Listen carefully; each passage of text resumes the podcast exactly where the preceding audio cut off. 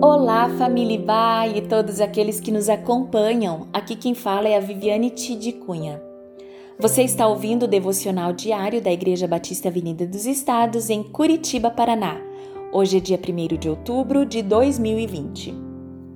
Estamos na última semana da série de mensagens com o tema Crisálida, que tem nos proporcionado a oportunidade de revisarmos nossas agendas, prioridades, crenças e valores Nestes últimos dias, estamos refletindo sobre o propósito da vida.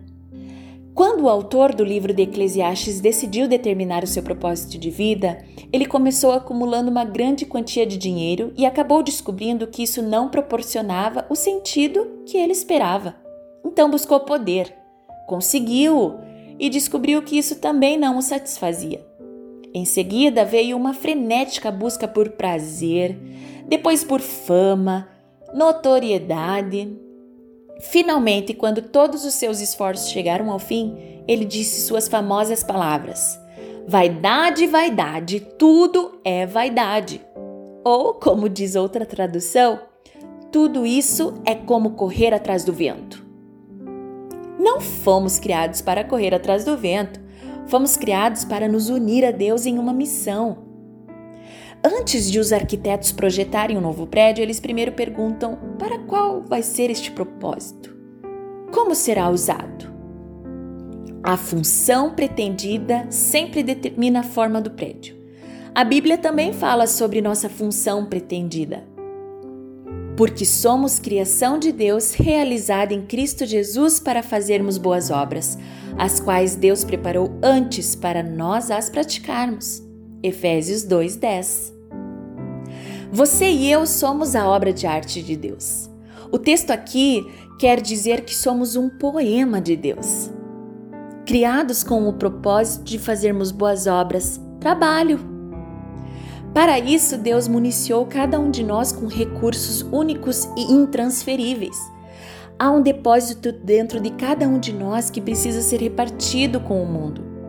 Ontem, falamos que por sermos da mesma essência de Deus, devemos amar porque Ele é amor.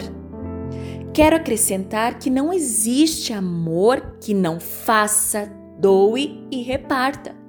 É possível fazer sem amor, mas é impossível amar sem fazer. A Bíblia ordena que sejamos sensatos e bons gestores do que recebemos de Deus. Servir uns aos outros, cada um conforme o dom que recebeu, como bons despenseiros da multiforme graça de Deus. 1 Pedro 4,10. Sabe o que isso significa? Que existe dentro de cada um de nós uma porção da graça de Deus que precisa ser distribuída, doada, repartida. Retê-la ou utilizá-la em benefício próprio é o maior desperdício de vida. Despenseiro é quem cuida da despensa e dispensa é aquela parte da casa onde mantemos as provisões. Olha que sensacional! Você e eu temos a chave para dar provisão a quem está ao nosso redor. Nossas habilidades, conhecimentos, bens e conquistas devem ser repartidas. Essa é a função principal da vida. Deus quer nos usar para fazer diferença neste planeta.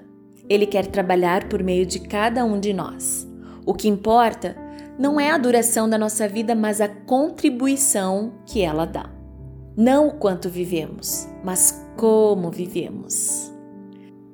Viver para repartir é a nossa função principal porque isso glorifica Deus e demonstra amor pelas pessoas. Que Deus te abençoe.